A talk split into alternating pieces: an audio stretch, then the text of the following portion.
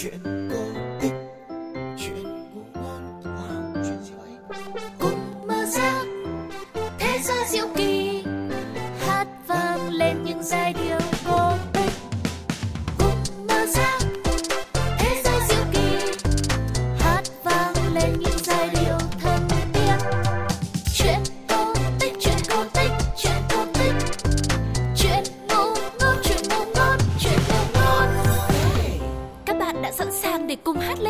chuyện trước. Nào bắt đầu nhé chuyện hát thế giới của nhà mình Xin chào xin chào, thế giới cổ tích của truyện hát do Pladio của FPT Play sản xuất đã mở ra rồi đây. Và vẫn là giọng nói quen thuộc, chị Sugar rất vui khi được gặp lại quý vị phụ huynh và các bạn nhỏ đến với không gian của truyện hát ngày hôm nay.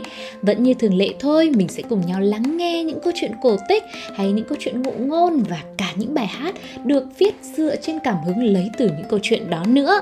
Sẽ là những điều gì thú vị và hấp dẫn đang chờ đợi mình cùng nhau khám phá. Hãy cùng đến với phần đầu tiên nhé Chuyện kể rằng.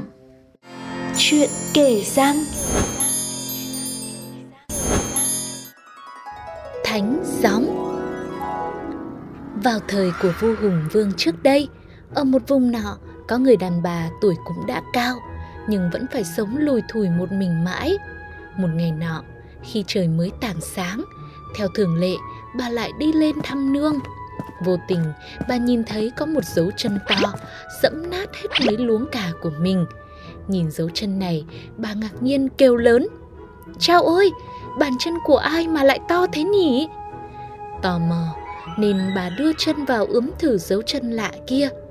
Đột nhiên, bà lại dùng mình một cái. Và kể từ ngày đó thì bà mang thai. Khi cái thai trong bụng đã đủ ngày đủ tháng thì bà sinh ra được một đứa bé trai kháu khỉnh, bụ bẫm. Bà liền đặt tên cho nó là Gióng. Tuy nhiên, dù Gióng đã lên 3 tuổi nhưng chẳng giống như những đứa trẻ khác. Nó vẫn cứ nằm ngửa mà đòi ăn, chẳng biết ngồi mà cũng chẳng biết lẫy. Hơn nữa, nó cũng chẳng nói, chẳng cười tiếng nào. Khi ấy là thời điểm bọn giặc ân lũ lượt kéo vào để cướp nước của ta. Đám giặc ân này vô cùng hung hãn và tàn ác. Tên tướng cầm đầu tên là Ân Vương. Hắn có hình dung vô cùng cổ quái và dữ tợn. Chúng đi đến đâu thì lại đốt phá cửa nhà, còn giết người để cướp của khắp mọi nơi. Quân đội của Hùng Vương cũng không ít lần dẫn quân xuất trận. Tuy nhiên sức yếu nên không thể nào đánh lại bọn giặc ân hùng mạnh kia. Vua Hùng thấy tình hình không ổn thì vô cùng lo lắng. Vì vậy, vội vàng hạ lệnh cho sứ giả của mình đi khắp nơi trong nước, mong có thể tìm được những bậc tướng tài ba để giúp nhà vua cứu lấy đất nước đang trên bờ lâm nguy. Vào một ngày kia, sứ giả tới làng của chú bé tên Gióng. Khi nghe thấy tiếng loa giao rằng của nhà vua đang đi cầu người tài khắp nơi, mẹ của Gióng đang du con liền đùa vui với con mình là Con ơi, con trai ngoan của mẹ cứ mãi không đi không nói như vậy. Biết đến bao giờ thì con mới có thể đi đuổi giặc giúp nhà vua đây. Không ngờ, khi người mẹ vừa dứt lời thì gióng lại đột nhiên mở miệng mà nói thành tiếng rằng Mẹ hãy đi gọi sứ giả vào nhà mình cho con. Nhưng khi nói xong thì gióng lại im lặng. Người mẹ thấy vậy thì nửa mừng nửa sợ, vội vội vàng vàng đem chuyện lạ này kể cho xóm giềng xung quanh được biết. Thấy chuyện lạ xảy ra, tất cả mọi người đều đổ xô tới nhà của gióng. Ai cũng cho đây là một chuyện thần kỳ. Một người trong đám đông liền nói, ta cứ thử ra mời sứ giả tới, để xem nó muốn làm cái gì nào. Vậy là mọi người lại chạy ra mời sứ giả tới. Khi viên sứ giả ấy vào trong nhà và trông thấy gióng thì lập tức hỏi, có phải mày chính là đứa bé, tận 3 tuổi mới học nói không? Mày mời ta đến đây có việc gì? Gióng chững chạc trả lời lại câu hỏi của viên sứ giả kia. Hãy về báo lại với nhà vua, cho người rèn một con ngựa sắt, làm một thanh gươm sắt, thêm một bộ áo giáp sắt, cùng với một chiếc nón sắt nữa.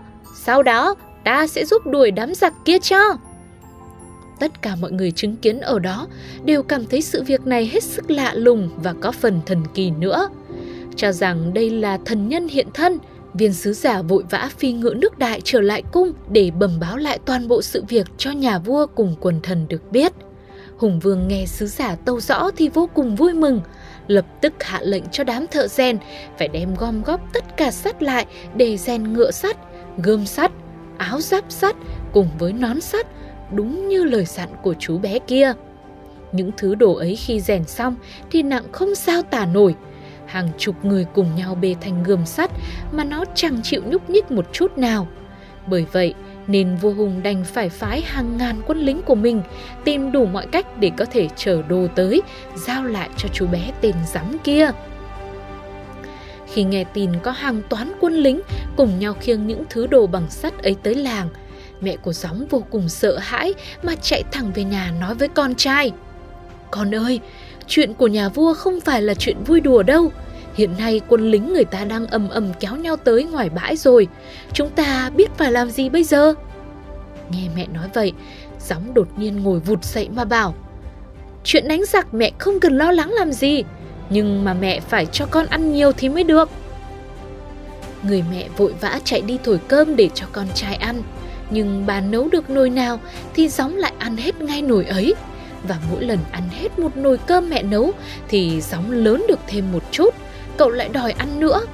Người mẹ càng cho con ăn bao nhiêu thì gióng lại càng lớn hơn được bấy nhiêu. Cậu bé lớn nhanh như thổi.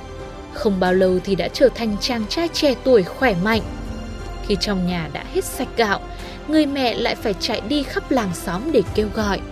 Mọi người trong làng đều nô nức sắp gạo, đem khoai tới, còn có cả trâu, cả rượu, cùng rất nhiều bánh trái hoa quả, chất đầy cả một sân rộng. Tuy nhiên, dù người dân trong làng có đưa đến bao nhiêu thì chàng gióng lại ăn vơi đi bấy nhiêu. Nhưng mà chàng vẫn tiếp tục đòi ăn thêm không ngừng nghỉ. Sau đó thì gióng lại nói với mẹ mình là Mẹ hãy kiếm vải để may quần áo cho con mặc. Nghe chàng gióng nói vậy thì tất cả mọi người lại cùng nhau đem tới không biết bao nhiêu là vải lụa để mà may quần áo mới cho chàng. Tuy nhiên thì thân thể của chàng lại lớn vụt một cách rất kỳ lạ, quần áo vừa mới may thì đã chật và ngắn ngay được, khiến mọi người cứ phải đem vải tới chắp vá thêm không ngừng. Chẳng mấy chốc mà đầu của chàng đã chạm tới được nóc nhà. Khi mọi người ở làng còn chưa hết ngạc nhiên thì đám quân lính cũng vừa lúc khiêng được đống ngựa sắt, gươm sắt, áo giáp sắt cùng nón sắt tới nơi. Gióng thấy thế liền bước ra ngoài. Chàng vươn vai và người đột nhiên cao lớn, sừng sững như một ngọn núi. Chân chàng dài hơn trượng, Chàng hét lên một tiếng nghe như sấm rền. Ta chính là tướng của nhà chơi. Sau đó, gióng nhanh nhẹn đem áo giáp sắt mặc lên người, lấy nón sắt đội lên đầu, một tay cầm lấy gươm sắt mà múa vài vòng. Rồi chàng nói lời từ biệt với mẹ của mình cùng tất cả dân làng. Sau cùng thì nhảy phát lên con ngựa sắt. Con ngựa sắt đột nhiên trồm lên rồi phun thẳng về phía trước luồng lửa nóng đỏ rực. Chàng sóng lấy chân thúc một cái, con ngựa lập tức phi như bay. Nó xải những bước nhảy dài, phải hàng chục con xào ghép lại, làm rung chuyển đất trời. Trong nháy mắt thì nó đã xông thẳng đến nơi giặc hạ trại.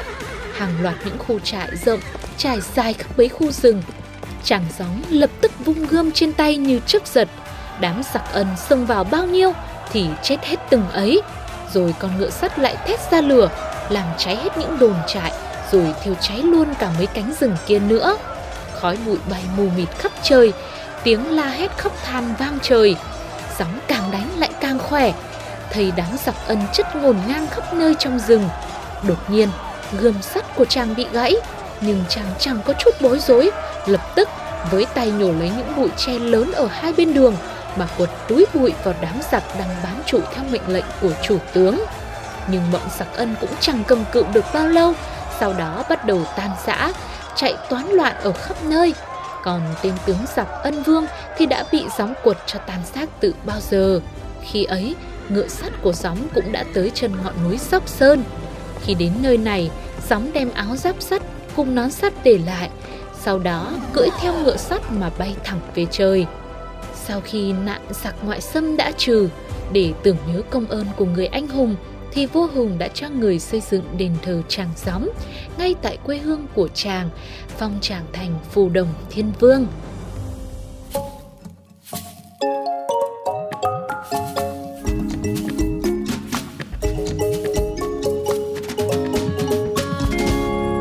Nghe chuyện hát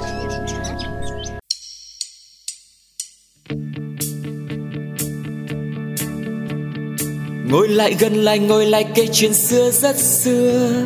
Chuyện người tại làng phú đông còn nhắc tên bao đời. Chuyện về một người mẹ ngày hàng ngày mong ngóng con. Rồi một ngày từ bầu trời này là nơi con đến. Từ dấu chân nhà trời về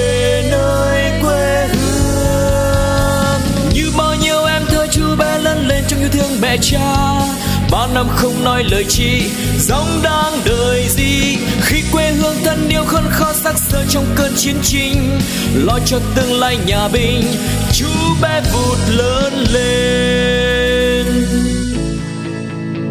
Nhớ xưa đang thủa chiều hung bỗng đâu giặc đến cướp bùng làng ta. Trời thương bách việt sơn hà trong cơn bĩ cực nảy ra kỳ tai lên ba vàng ngựa sắt ra oai trận tiên. Một phen khói lửa dẹp yên sóc sơn nhẹ bước thần tiên lên trời. Bộ giáp oai hùng này, ngựa trời lửa xanh ai hay được tiếng nói ấy đã cất lên trên môi bé thơ.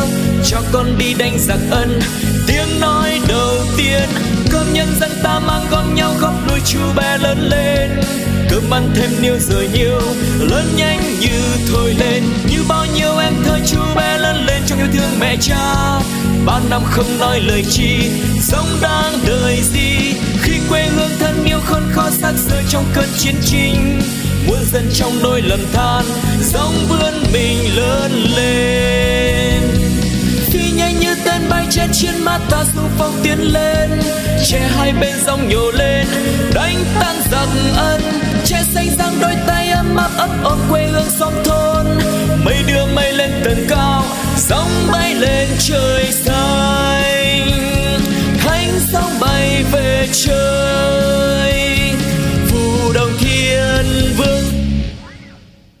Vậy là chúng ta đã vừa nghe xong chuyện cổ tích Thánh Gióng và bài hát đã được chuyện hát viết và thể hiện dựa trên câu chuyện này rồi. Bật mí thêm một chút cho các bạn nhỏ nhà mình thì nếu các em có cơ hội cùng bố mẹ, cùng người lớn tới với Sóc Sơn thì sẽ thấy được nhiều dấu vết để lại từ trận chiến năm nào trong chuyện mà chúng ta vừa nghe đấy. Sẽ có những dãy ao tròn nối nhau kéo dài suốt từ Kim Anh, Đa Phúc cho đến Sóc Sơn. Người ta bảo đó là những vết chân ngựa của thánh gióng. Còn khu rừng bị ngựa sắt phun lửa thiêu cháy, nay vẫn còn đó và mang tên là làng cháy. Và còn giống tre mà đã được thánh gióng nhổ lên để đánh giặc, lúc đó cũng bị lửa đốt màu xanh ngà thanh màu vàng, rồi có những vết cháy lốm đốm. Ngày nay các bạn cũng có thể dễ dàng bắt gặp giống tre ấy, nó được gọi là tre ngà. Ngoài ra, các bạn nhỏ nhà mình cũng nhớ phải ăn thật no bụng, thật đầy đủ chất dinh dưỡng để lớn nhanh như thổi, giống như thánh gióng của chúng ta nhé. Còn lúc này thì thời lượng dành cho chuyện hát phải khép lại thôi. Chị Sugar rất mong sẽ được sự ủng hộ cũng như đồng hành của quý vị phụ huynh và các bạn nhỏ ở những số chuyện hát tiếp theo. Còn bây giờ thì xin chào và hẹn gặp lại. Bye bye!